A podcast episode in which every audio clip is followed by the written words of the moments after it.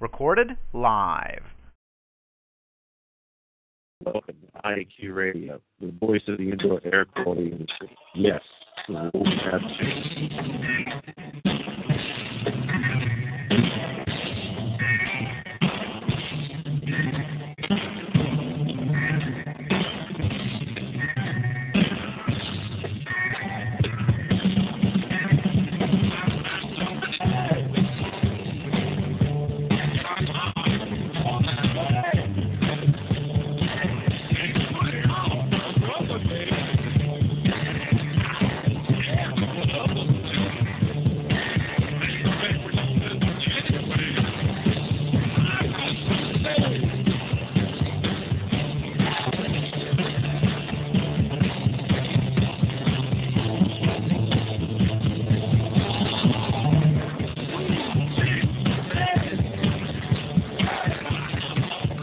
rules have changed.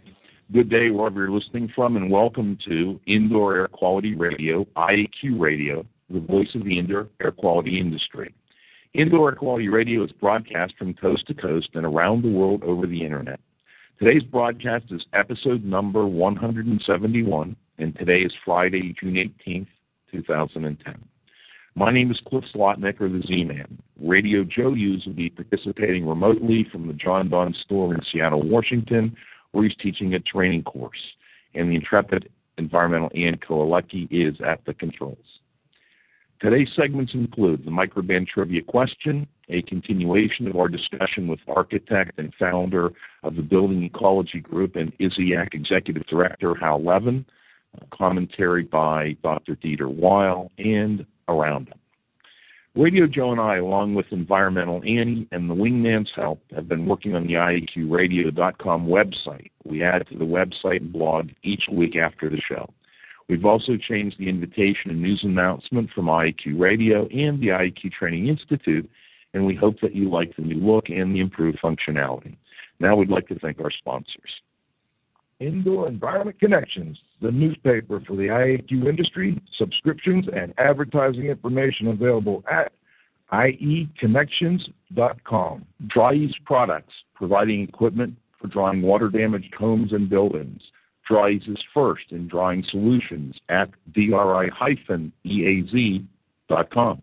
Jon-Don Products, we're a restoration and abatement contractors shop at jondon, J-O-N-D-O-N dot com. And our new marquee sponsor, Cleanfax and Cleaning and Maintenance Management, who provide management best practices and in-depth cleaning solutions to help keep readers ahead of the curve and successful in their daily operations. Visit them at www.cleanfax.com and www.cmmonline.com for more information on these invaluable resources and to subscribe. Be sure to thank our sponsors for their support of IAQ Radio when you inquire about their products and services. To contact the show by phone, you can call 724 444 7444 and enter our show ID, which is 1547. Press 1 and join the show. You can download the show by going to our website, which is www.iaqradio.com, and following the link that says go to the show. You can also obtain the show through iTunes. You can obtain your IICRC continuing education credits, ACAC renewal credits, and now ABIH credits by emailing Radio Joe and requesting the quiz. Radio Joe's email is joe.hughes at iaqtraining.com.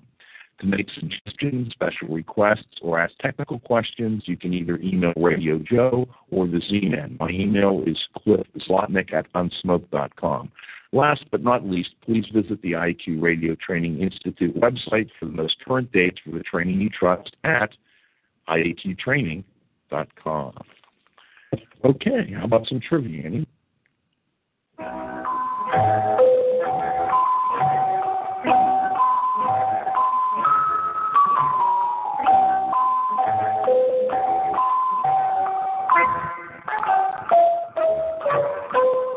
Won a cool prize by outcompeting fellow IAQ radio listeners and being the first person to correctly answer the Microban trivia question. Submitting your answer is easy. Simply email it to cliffz at prorestoreproducts.com or you can text it into the show. Congratulations to Quick Draw John Lapotere, Microshield Environmental Microshield Environmental Services for his answer identifying Charles Joseph Whitman as a student at the University of Texas who on August 1st, 1966 killed 14 people and wounded 32 others. Now for the Microban trivia question for Friday, June 18th, 2010. The subject matter for today's trivia question comes from the field of American architectural history. There are two homes in western Pennsylvania designed by the famous Frank Lloyd Wright. Name them.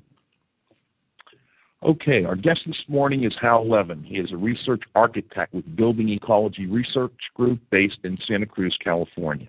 Mr. Levin has conducted research and consulted on building impacts on occupant health and comfort as well as on the larger environment. Since 1978, his work has focused on the integration of knowledge about indoor and outdoor air pollution as well as other risk factors into the design, construction, and operation of residential, educational, and commercial buildings and communities. He has contributed to the design of many award winning buildings, including the design of ventilation systems, building material selection, energy conservation, and total environmental quality. He has contributed to the scientific and professional advancements in the fields of life cycle analysis and risk assessment as indicators of the sustainability of building designs and practices. He coined the term building ecology in the late 1970s and first published an article by that title in 1981, which focused on the dynamic and interdependent relationships between buildings, their occupants, and the larger environment. His list of clients includes governments, industry, and private individuals on five continents. Hal, thank you for joining us on IAQ Radio, and here's your intro music.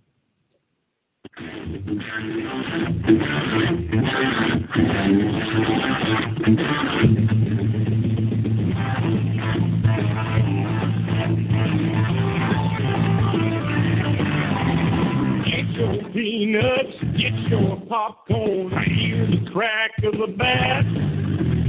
Hey kids, tell your friends to bring their gloves and their hats. The great American pastime, played by one and all. From the standoff to the major leagues, you can hear the umpire call. Let's play ball. Okay, let's play ball. Radio Joe, are you there? I am. It's, Joe. Okay, I'm here, Joe, you want to ask? You want to ask Hello, the first Cliff. question? Sure. Welcome, Hal. Thanks for joining us. Good morning. Hey, that's my favorite song. What was it? Okay. that song is called "The Baseball Song" by Flanman Music Gillies Band. I'll send you the link if you want it, Hal. All right. Great, great. Well, thanks again for joining us, Hal. I'm, I'm remote today. I'm not too far from you. Um, on the last show, we discussed a little about your past, and you gave us your definition of, you know, building ecology. You also stated early on that um, you'd find that architects and engineers were just too busy to learn about indoor air quality issues, and, and basically they just wanted you to tell them what to do. Can you tell us a little more about how you have you know, provided this type of consulting service when working with new construction or on renovation projects? Yeah. Um, basically, m- most of my clients, way back when, most people didn't recognize that indoor air quality could actually cause problems, were owners of buildings or uh, architects or engineers who'd been involved in a major problem in a building um, with a lot of complaints about indoor air quality. And uh, the owner or the architect, someone, usually either being sued or, or having a, a problem, um, would say, you know, we better find somebody who can help us with this. And indoor air quality consultants were, you know, few and far between. And I knew a little bit about it. I started looking at it in 78 and people would call me and say, you know, I asked and, you know, everybody said I should call you. And so how do you work? And and architects are used to having a bunch of consultants on a project, electrical, a mechanical consultant, a structural consultant, a lighting consultant, a acoustic consultant. And generally the architect designs the building and he sends it to these consultants and asks them to mark it up and tell them what they ought to do for each piece that that the consultant specializes in. But because my concept was one of the dynamic interactions of all of the different aspects of the building, what I did, and I was really making it up as I went along, was said we really need to get the whole design team together uh, and the owner's representative, and we need to talk about what the issues are that might be of concern in this building and how each of our concerns affects the others. Today, this is a big kind of buzzword in, in architecture and design, sustainable or green design, called integrated design. But uh, at that time, it was just sort of obvious to me that that was what you had to do to properly address it. So we would have a meeting like that, and, and once everybody's met face to face, then you could deal with each other much better by phone or, or sending a fax or you know we didn't we didn't have the internet in those days. Um, and and we could we could progress. And over the years that's evolved to where I would identify I would tell the architect you need to identify somebody in your office who's going to be your indoor air quality uh, you know point person and I'll work with that person and we'll train that person and will basically work me out of a job except when something becomes too complicated or over over the head or outside the the knowledge of of that individual. So that's pretty much how it's evolved over over the years. Well, how, you've wor- you've worked on a lot of interesting projects and and there are probably a couple that um, we would like to touch upon you know, the Waterside Mall and the clean space in, in Crystal City. I think a lot of people, a lot of the listeners may not be aware that the Environmental Protection Agency had issues in, of indoor air quality in their buildings and employees moved out. Can you tell us a little bit about your experience there? Yeah. Well, Waterside Mall was originally uh, built as a housing project in southwest Washington and uh, was converted to an office space, and it had a, a shopping mall integrated into it. And it was one of the three spaces that EPA occupied, the Environmental Protection Agency, occupied as its headquarters back in, uh, well, I know at least as early as the early 80s, I think the late 70s. I'm not sure when they moved there. In 1988, they had some new carpet installed in the building, and a lot of the employees complained uh, about uh, symptoms and, and associated them with the carpet. And uh, a lot of them refused to come back into the building. And I guess I was reasonably well known to uh, that community. I had been consulting to EPA's indoor air program office for, uh, I guess, uh, maybe three or four years at that time. And and and some of the employees said, uh, you know, w- w- you, you've got to get Hal Levin involved if we're going to move into this new space that you've created for us out in Crystal City. Crystal City is just north of what was then called National Airport, now called Ronald Reagan Airport. Um, and there are a lot of office buildings out there, and EPA was progressively occupying more and more space there. The administrative division of EPA took one space on the second floor of this building and set it aside for the 30 employees that uh, that refused to go back into the Waterside Mall. And uh, those employees asked to have a meeting with me. We met in a church, actually, not far from Waterside Mall. And I had already been out to Crystal City to see the space, and it had operable windows. Uh, it was the end of the building, so it had three different uh, orientations, and uh, it was not really a very clean space by indoor air quality standards. It had a lot of particle board cabinetry and uh, a lot of problems that, that I won't go into details on. So I met with these employees and I said, uh, you know, the space has operable windows. It's on the second floor. It's near a busy intersection. There's some landscaping uh, around the building right there. How many of you want to open the windows? And half of them raised their hand. And then it said, How many of you don't want to open the windows? And half of them raised their hand. And that was a really uh, accurate prediction of what happened to that space because only half of the 30 ever ended up working in that space, um, and uh, they, they did clean it up according to some instructions that that I gave, but it certainly wasn't an ideal space for anybody, let alone people who were sensitive to indoor air pollution. What about this PCB contamination in this in a 26-story office building in, in San Francisco? What was the source of the uh, contamination there?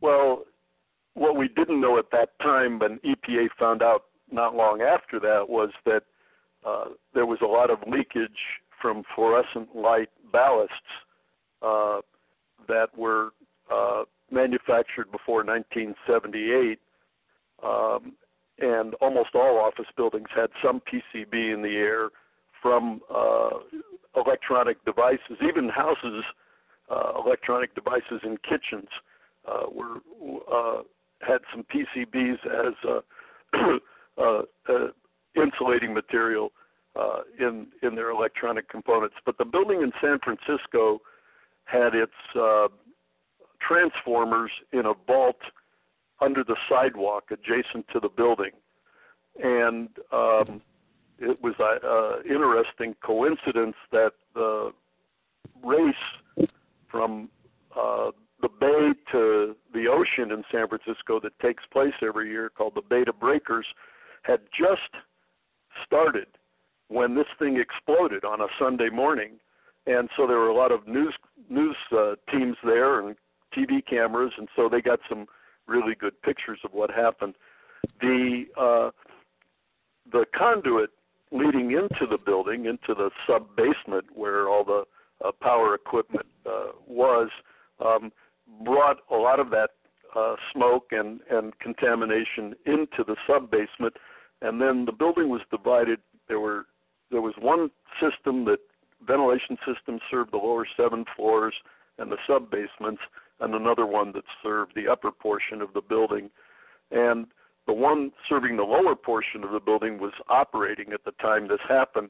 So the smoke and the PCBs, and it turned out some uh, dibenzofurans were carried in and distributed throughout the lower seven floors of the building, which were subsequently closed and remained closed for about nine months while they were completely gutted and, and, and cleaned up. I was brought into the building by a federal government agency that occupied the 21st and portions of the 23rd floor, and their employees were uh, very valuable to them, and they wanted to make sure that nobody moved out because they were afraid of the contamination. So they hired me and uh, asked me to go in there and, and, and measure the PCBs and, uh, and and determine what the level of hazard was. And uh, as a result, we we did discover that there were levels of PCBs on the 21st floor that exceeded the NIOSH criteria for PCBs, which was one microgram per cubic meter, and that was not established as a safe level it was established as the lowest level that was practical to measure with industrial hygiene techniques. Um, and, and that level was exceeded in a couple of our samples uh, on the 21st floor. That agency eventually moved out of the building. Interestingly, we measured in another building uh, where they were temporarily housed um, as a background, and we also found rather high levels in this other building that wasn't known to be contaminated, but it had been constructed in 1964. It had fluorescent light ballasts, and now we know it's it's history. Now almost every building with uh, fluorescent light ballasts from that era are going to have PCB in the air and, and on surfaces. And PCB is not very volatile, so most of it ends up in dust and on surfaces. Joe, um, I know that you're going to be leaving soon. Go ahead and uh, get a question. Yeah, quick question for, for of you, Hal. Um, you know, I I've heard different stories about the the actual risk of, of PCBs, and I'm just curious. In your research on the issue, I assume you did quite a bit of research at that time. Were you able to find anything definitive about um, what type of risk it might cause for people? Well, the, the I, I'm not a health scientist, so you know it's not my expertise. But you're right. I did definitely look into it. Uh, we we simply follow the NIOSH uh, guidance on it, which required when we discovered this, we got these high levels on our first set of samples. I had to make my crew. I had three guys sampling up there. They had to put on the moon suits and the uh, independent breathing devices, and they had reopened the building. So they're riding up in the elevator with all these employees, and they're you know dressed in a uh, in a uh, hazardous uh, cleanup uh, manner. But the the concerns were liver damage, um, a lot of chlorinated uh, compounds when they are exposed to high temperatures form dioxins and furans, and we did uh, do analysis for dioxins and furans. They're pretty expensive at that time. It was a thousand dollars a sample, but we did find some furans in a ratio that was reasonable in terms of what data there were on on the level of furans and dioxins you might find in PCBs. And uh, there's a concern about cancer with uh, with the dioxins and the furans. PCB is very complicated, uh, and, and the dioxins are very complicated. There are a lot of different congeners, and some are much more toxic than others. There continues to be a lot of controversy today because, at least in Europe and to some extent in the U.S., PCBs have been found in sealants that are used in buildings, including, including schools. So the concern about PCBs is not gone, but the major health hazards are, are those that are shared with a lot of chlorinated compounds, and that's about uh, liver damage and and uh, chloracne uh, skin manifestations. Uh, I've got to run to the airport here shortly, and actually, I'll be coming through San Francisco. I noticed you've done, you know, you've done a lot of work in and around that area, and and a lot of it, or at least you've done a good bit with homes that had been either had pesticide or, or terminus termiticide uh, misapplications, I guess. And I'm curious because I've got a friend in dealing with this in North Carolina right now. What types of um, what types of issues did the people in those homes have, and and what type, you know, how did you go about trying to figure out uh, what those issues were coming from? I mean, did they know there was a misapplication, or is that something you had to search out? Well, they didn't know there'd been a misapplication. They simply knew that after their house was treated, they began having symptoms. And from my perspective, what was going on, you know, termite uh, control companies have to be licensed, and the products they use have to be registered with the EPA.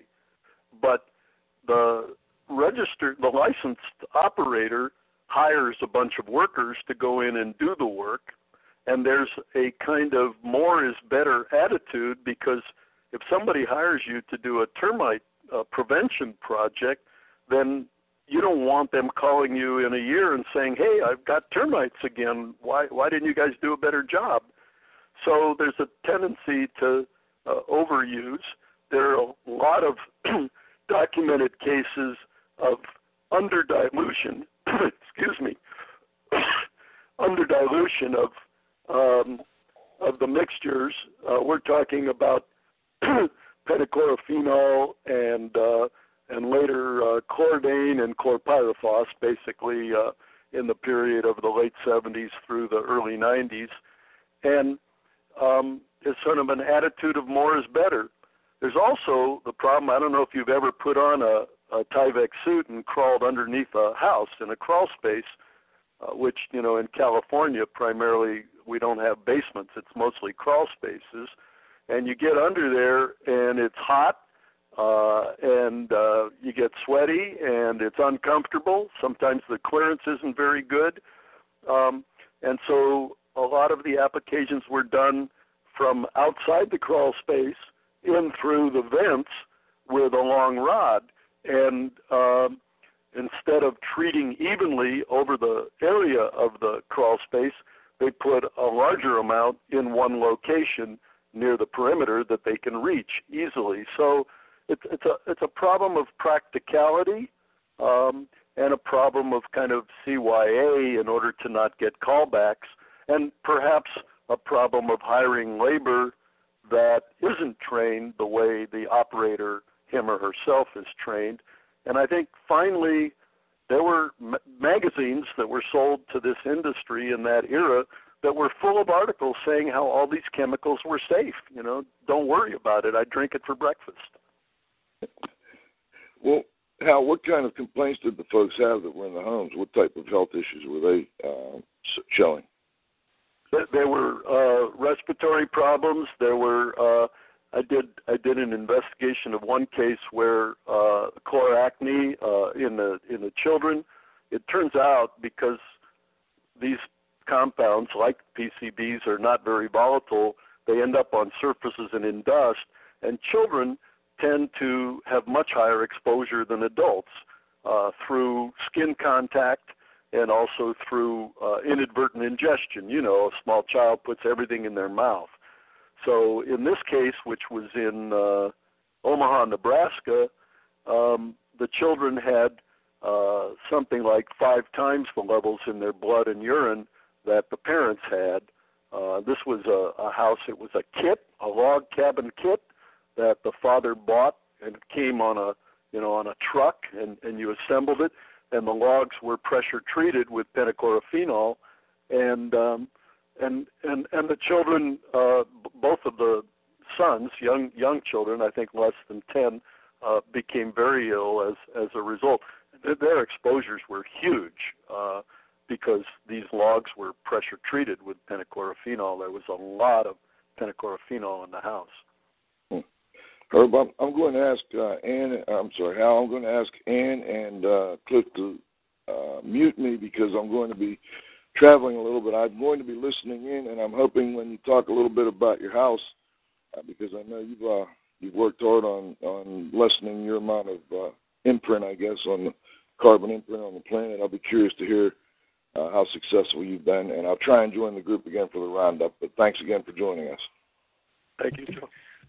Good. Well, Annie, uh, it's halftime. Let's go ahead and uh, sell soap. Indoor Air Quality Association, a nonprofit multidisciplinary organization dedicated to promoting the exchange of indoor environmental information through education and research. Visit them at iaqa.org. Gray Wolf Sensing Solutions, who use advanced sensor software technology and embedded computers to provide superior environmental test instrumentation. Visit them at wolfsense.com. Pro Restore for cleaning, odor removal, and antimicrobial products remediators trust and depend on. Visit them at prorestoreproducts.com. Legends Environmental Insurance Services, the experts in insurance for environmental consultants and contractors for over 20 years. Learn about them at legends-enviro.com. And of course, our marquee sponsors, Indoor Environment Connections, the newspaper for the IAQ industry, subscriptions and advertising information available at ieconnections.com. Dri-Eaz Products, providing equipment for drying water damaged homes and buildings. Dri-Eaz is first in drying solutions. Learn about them at dri-eaz.com. Jon-Don Products, where restoration and abatement contractors shop at jondon.com. Cleanfax and Cleaning and Maintenance Management Magazine, your source for cleaning and maintenance news. Visit them at cleanfax.com and cmmonline.com. Please be sure to thank our sponsors for their support of IAQ Radio when you inquire about their services and products. Okay, Hal, um, you've been successful in getting to work with architects and engineers early on during uh, the design of a project to ensure that IAQ is taken into consideration throughout the project.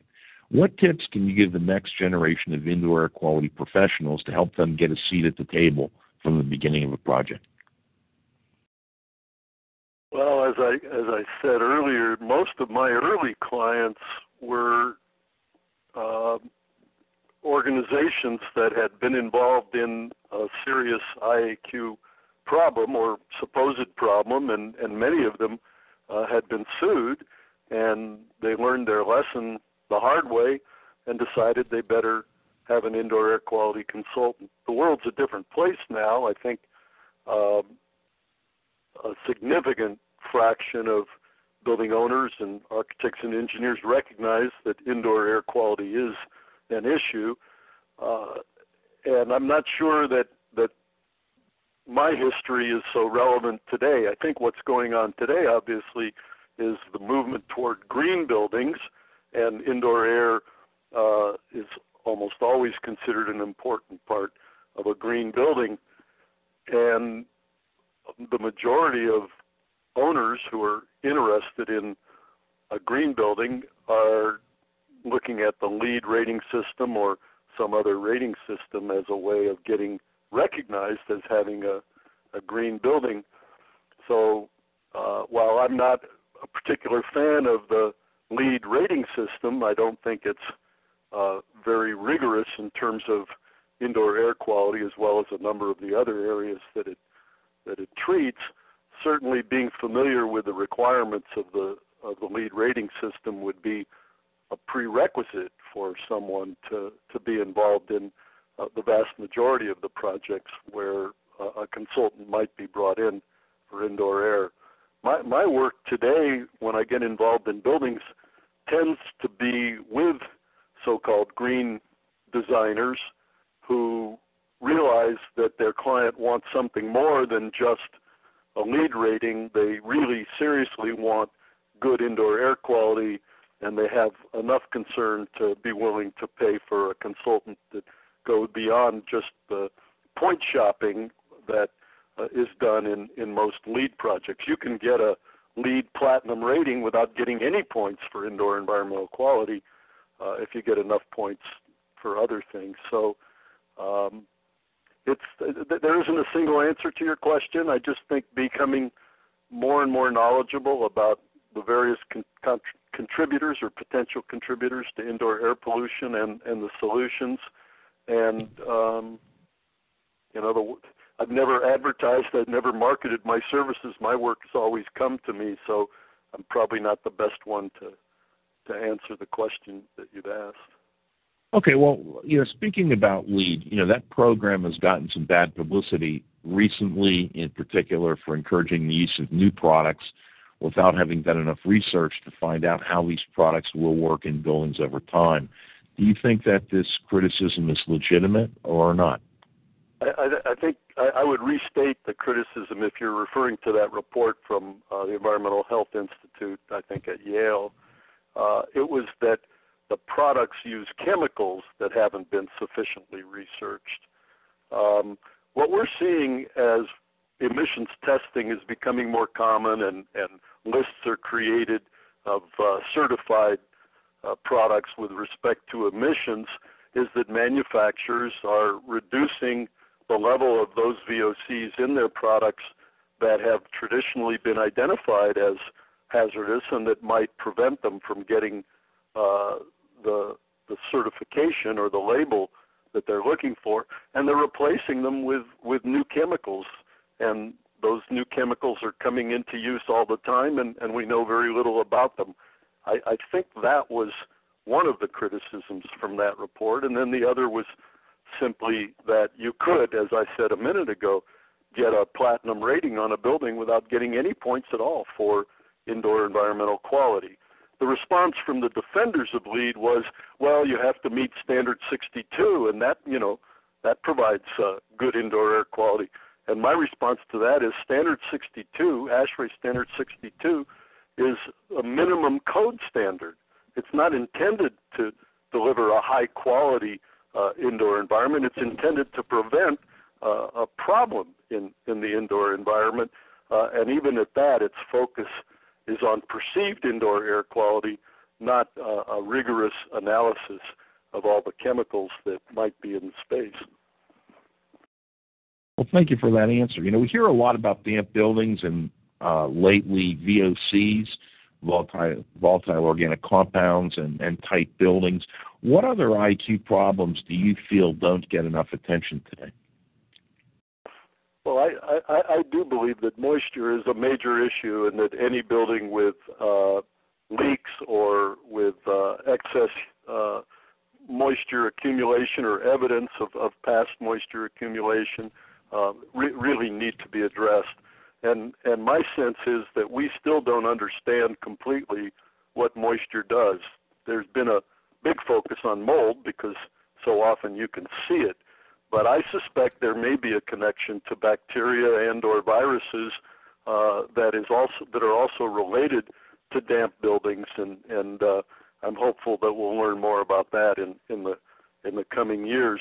I think the the biggest unmet need in terms of indoor air research and action to prevent health problems really is in the area of semi-volatile organic compounds, things like the pesticides we were discussing before, uh, the fire retardants, PCBs are uh, there really to prevent fire, and um, there are flame retardants in furnishings uh, that uh, there's increasing concern about the health effects of exposure to these flame retardants, and particularly now plasticizers, the phthalates that are added to so many uh, plastic materials, including flooring and wall covering, and also a huge number of consumer products, so that the whole population is being exposed to a lot of these semi volatile compounds, which as I said before, they stay around for a long time because they're not very volatile.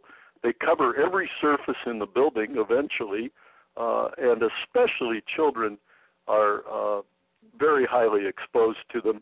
And of course, this is the worst time in our life to be exposed to a, a toxic chemical is when uh, we're very young. So uh, I would say SVOCs are going to be a major topic in coming years. We're going to see them included in emissions testing. We're going to see more and more uh, research on SVOCs.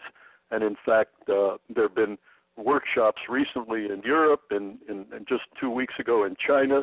And I've been involved in organizing a workshop for the Indoor Air Institute on SVOCs together with EPA, working with the toxicologists to bring information we have about exposure to the toxicologists so they can target their research on those chemicals to which we're really most exposed. Thank you. Um, what part of indoor air quality or building science are you most passionate about today, Hal? Well, I mean, that that that in a sense hasn't changed. It's building ecology. It's putting it all together.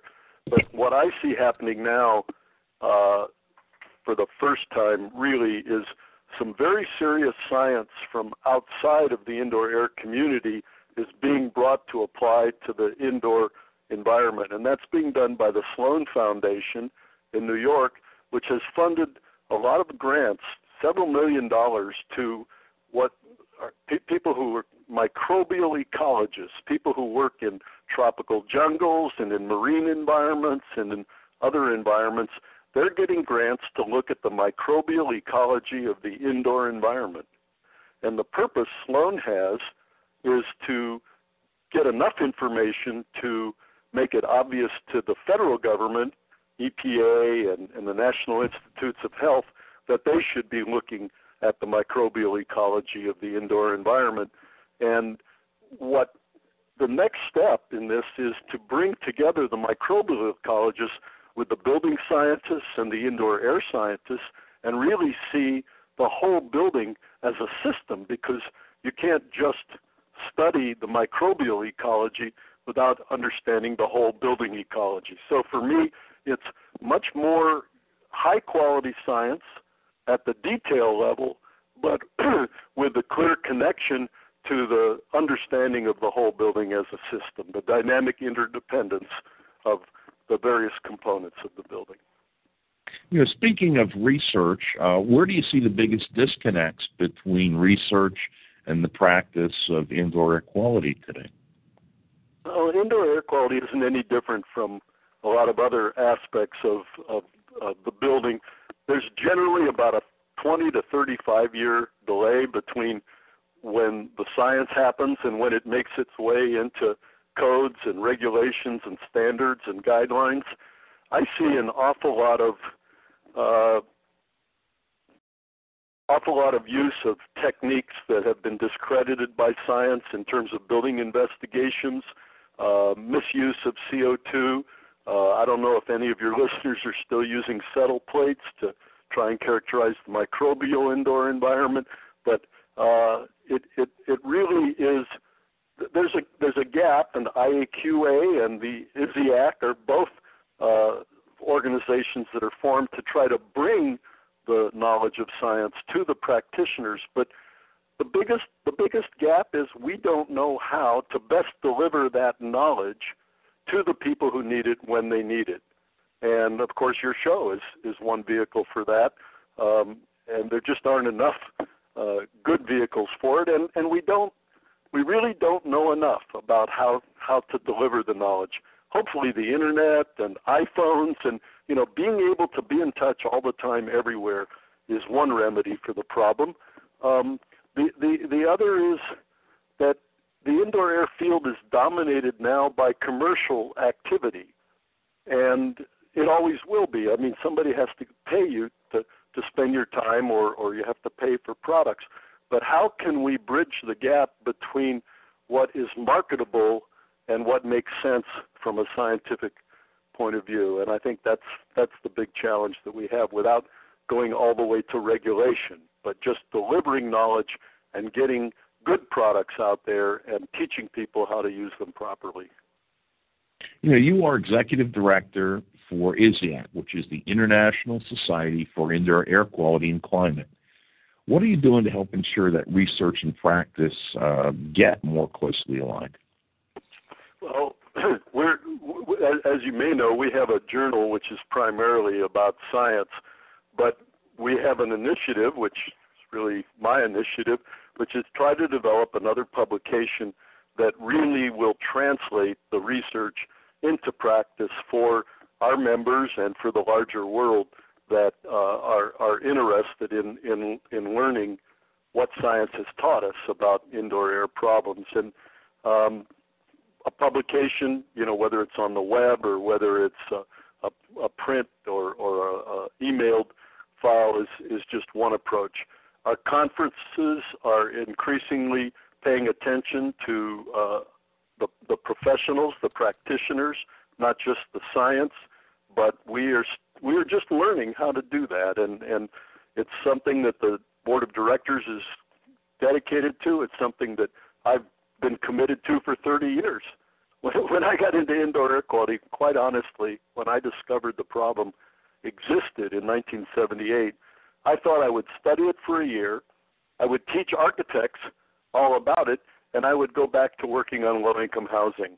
That was in 1978 we still haven't even begun to do what you know I had as an ambition at that time. So we all have a lot of work to do.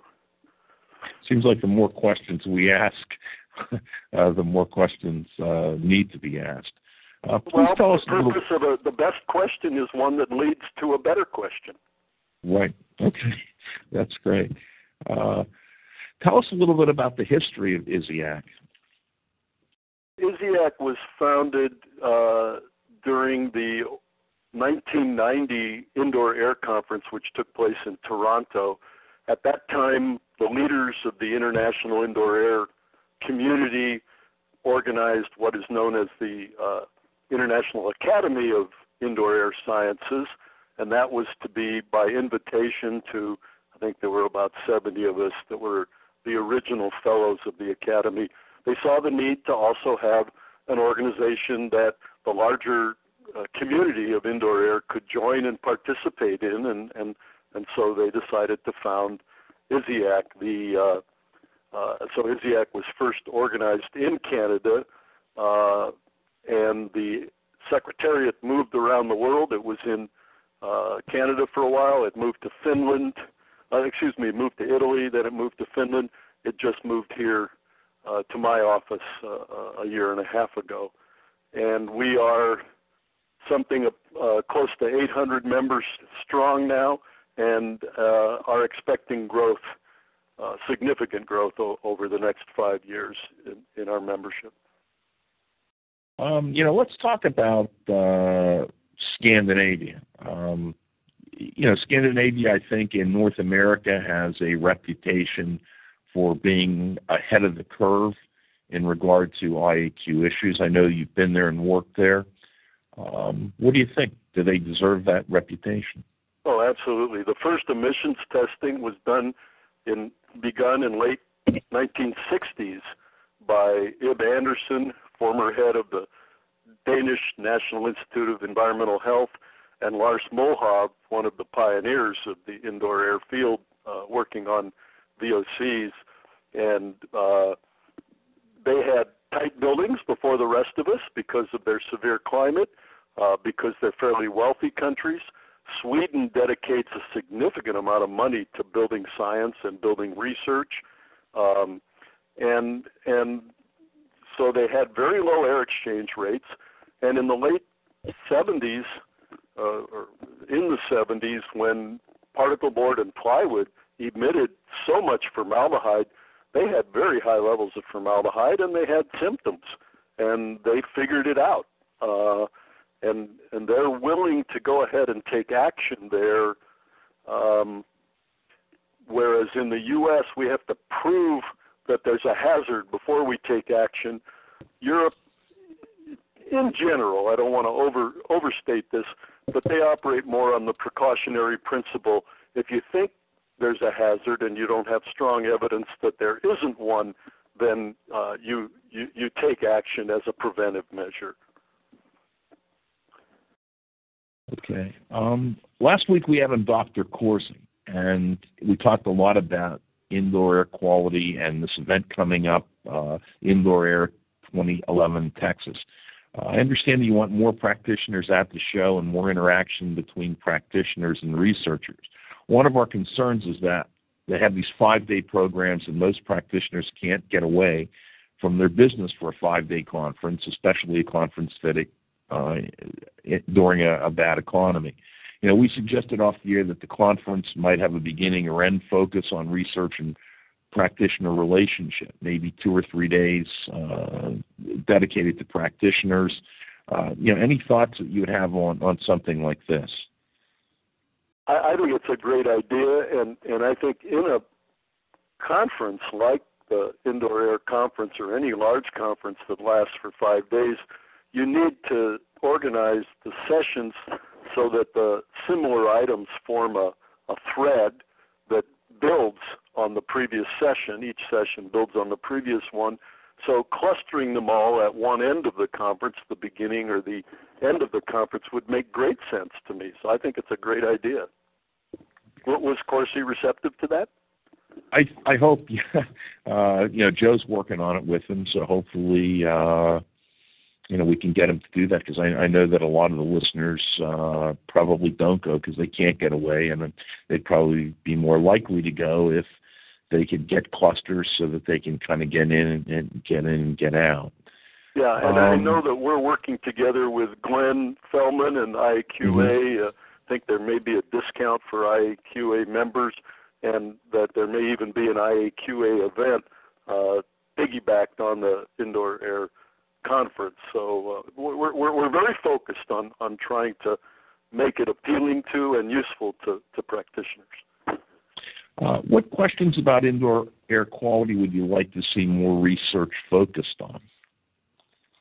Well, as I mentioned earlier, I think we, we're headed for a time where we're going to see a lot more work on semi volatile compounds, particularly the phthalates and the flame retardants, as well as continued attention to to pesticides. You know, the SARS outbreak and H- H1N1 have made everybody kind of bug conscious or, or concerned about uh, uh, about infection and, and about uh, contamination of a biological nature. And so people are buying a lot of sterilization products or products that claim to sterilize the environment.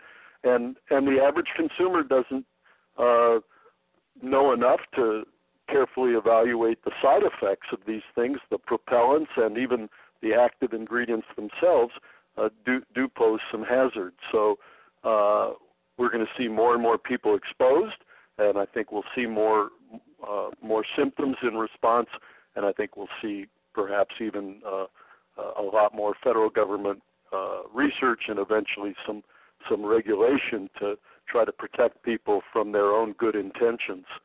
So the semi-volatiles are going to be a big one. I mentioned the work of the Sloan Foundation, and I'm optimistic that, that these people are uh, bringing the techniques of uh, analyzing the DNA of of, uh, of microbial contaminants. They're able to do bulk analysis very rapidly, uh, identify a very uh, large number of samples very quickly and very economically, we're going to learn a lot about the indoor environment in terms of microbial con- components, mold, viruses, and, and bacteria that uh, is going to accelerate our understanding of what we're exposed to, and I think we're going to we're going to really learn a lot that is of value in terms of protecting people, and and there too, I think the federal government will get involved in, in this kind of work. Uh, Hal, I just got a text question from a listener, and the uh, the, uh, the, question is as follows: Hal did some research years ago on plants and buildings. Most of it refuted Wolverton's claims. Can you ask him to touch on that issue briefly? Yeah. Well, the briefest answer is go to my website and you can read, I think, three separate posts there. One I wrote in 1992 for a newsletter. Uh, and, and contains a, a segment by John Girman, who used to work at EPA. What we found, and, and I've met Wolverton, I've spoken to him and to the people who worked for him. They, they were doing research in what we call a static chamber, a sealed box, and it's just not the way you test the dynamic indoor environment. It's a great example of non-dynamic testing. It turned out that the plants themselves weren't removing the VOCs as uh, as claimed by Wolverton, but it was the soil, the medium in which the plant was being grown, and there was some activity in the root zone of the plant, but uh, the plants themselves weren't weren't active. And most of the research that's been done in chambers, the so-called uh, you know emissions testing or, or sink effect of plants, um, even if you took the data from that research, even if you believed it, and it's not uh, good research, the removal rate of VOCs is equivalent to less than one tenth of an air change per hour in the house. Well, even a tight, energy conserving house through leakage has more than a tenth of an air change per hour. And that would be if you filled the house with three layers of plants. So you couldn't even use the house. It would be full of plants, and the removal rate of VOCs would be equivalent to a tenth of an air change per hour. So, um, it, and, and then the field studies that have been done have just not shown that plants are effective in removing VOCs. There just isn't any scientific evidence to support it. What happens is that the plant in, in, indoor plant industry and researchers at universities and well-intentioned cooperative extensions they pick up this information. It's still on the NASA website because Wolverton did his first project on this when he was still at NASA, and uh, it, it appears to be valid. And it's a kind of a snowball effect or, or, or something like that. It's a self-replicating myth. Well, I'd really like to know how you really feel on that uh, subject. Thanks. I'll, and, I'll try uh, not to hold back my feelings. You know. That's okay. No, it's. It, I think it's good. Well, it's probably time that we kind of go into the roundup. But before that, uh, I'd like to ask you uh, Joe's question. I, I suspect he's listening. Tell us a little bit about your house and you know what you've done there in terms of energy efficiency. I think Joe wanted to know that. Well, you know, the most important thing you can do is to pay attention to what you're using and and and what it uses. I when I moved in here, I had a then 25 year old refrigerator. I, I bought the the best energy efficient refrigerator on the market at the time about eight years ago, and I saved five kilowatt hours a day just by replacing my refrigerator. The same thing. My my computer and my assistant's computers are both laptops that use a fraction of the energy of a desktop with with a large monitor. Um, so you know, I could go on and on about efficient appliances, but the main thing I've done here is I have photovoltaics on the roof, and I have a domestic uh, solar domestic hot water heater, and so I'm basically paying nothing for my electricity now because the electric company has to buy back my excess production, and what I produce Monday through Friday between noon and 6, they pay me almost 30 cents a kilowatt hour, and what I use or what they pay me the rest of the week is around 10 cents a kilowatt hour. so if I'm very careful about what I do from noon to six on weekdays, uh, I end up not having uh, an electric bill. The state of California paid for a third of the cost of my photovoltaics, uh, and uh, the domestic hot water heater, which was here when I bought the house back in '86, was put in in '81, and the state of California paid for half the cost of that to encourage energy conservation. So um, that that that's sort of the short version. That's great. I think we're going to move now into our roundup, so just hang on, Hal. Yep. Move 'em on, hit 'em up, hit 'em up, move 'em on, move 'em on, hit 'em up, draw high. Let 'em out,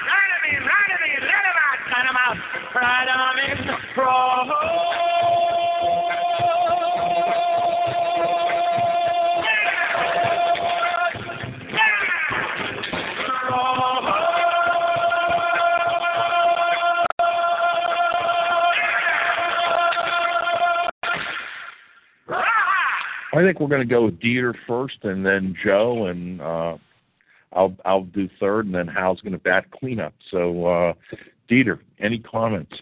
Well, yeah, quite a few, but and I make it short. I, I think that uh, uh, he touched on a couple of wonderful, wonderful uh, uh, topics, and I like it. And you just can't jump into a pool and don't know whether it's water or whether it's hot metal.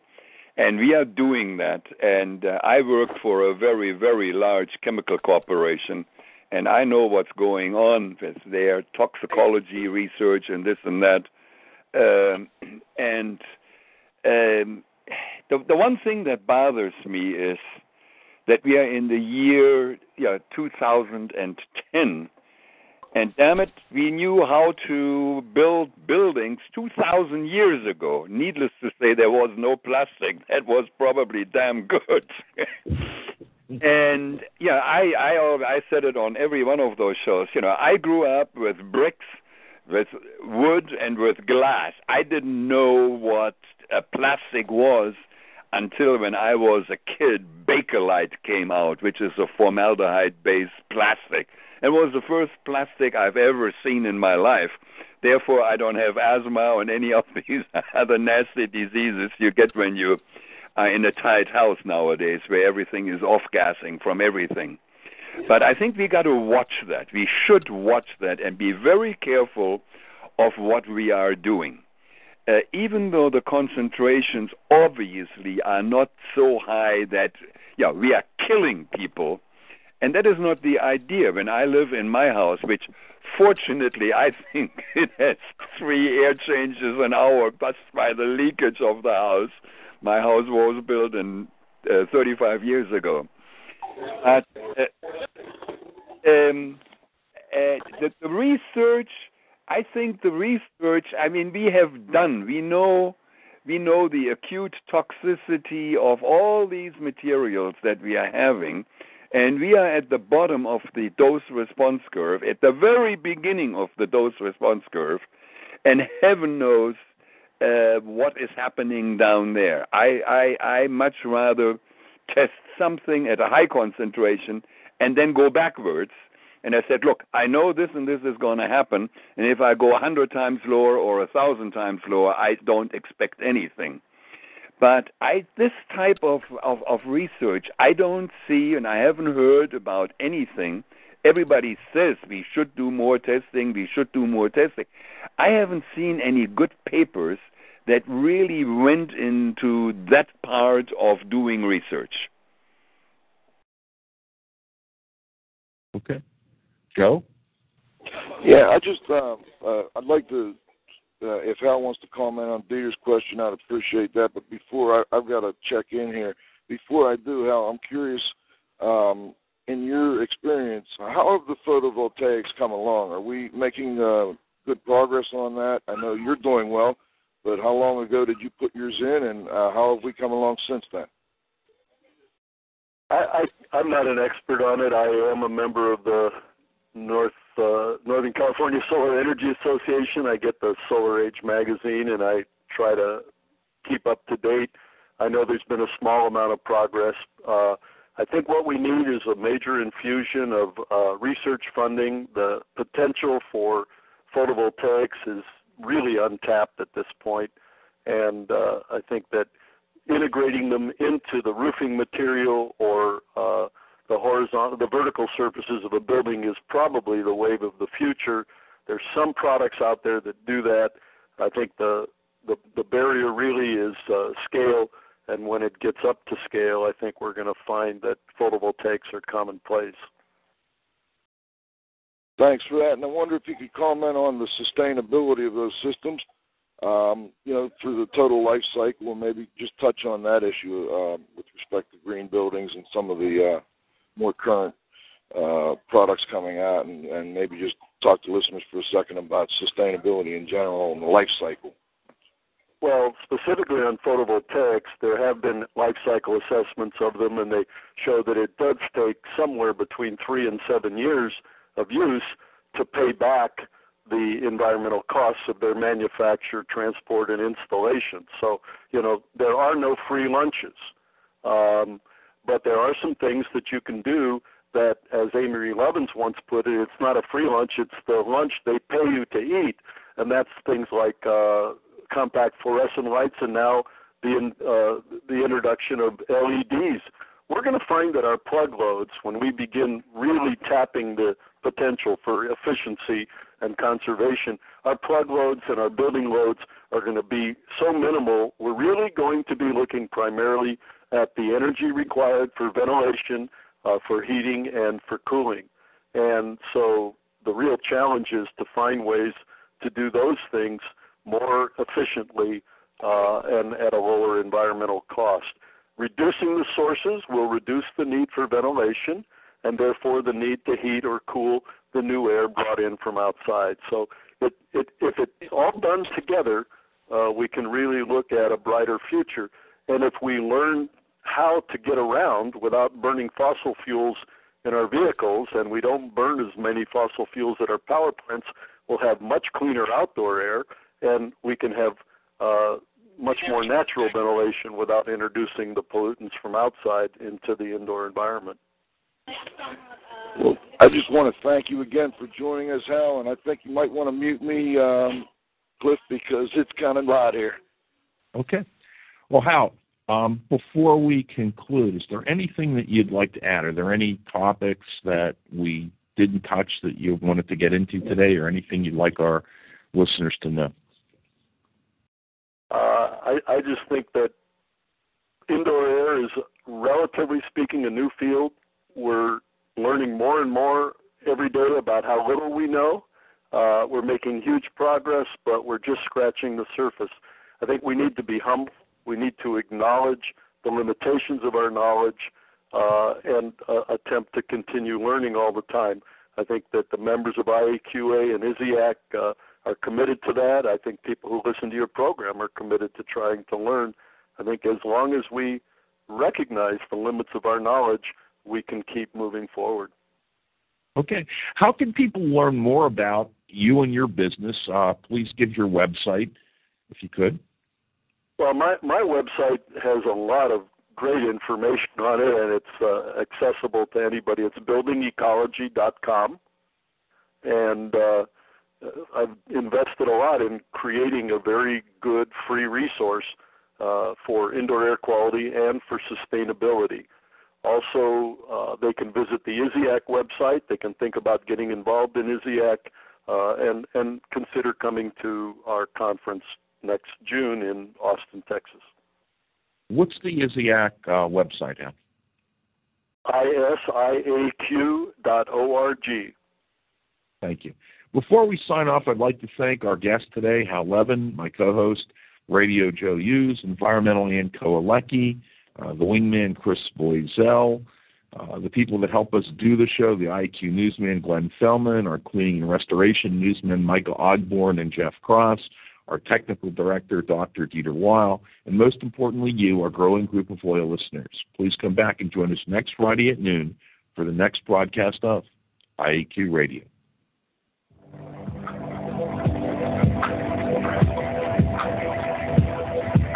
This has been another IAQ radio production.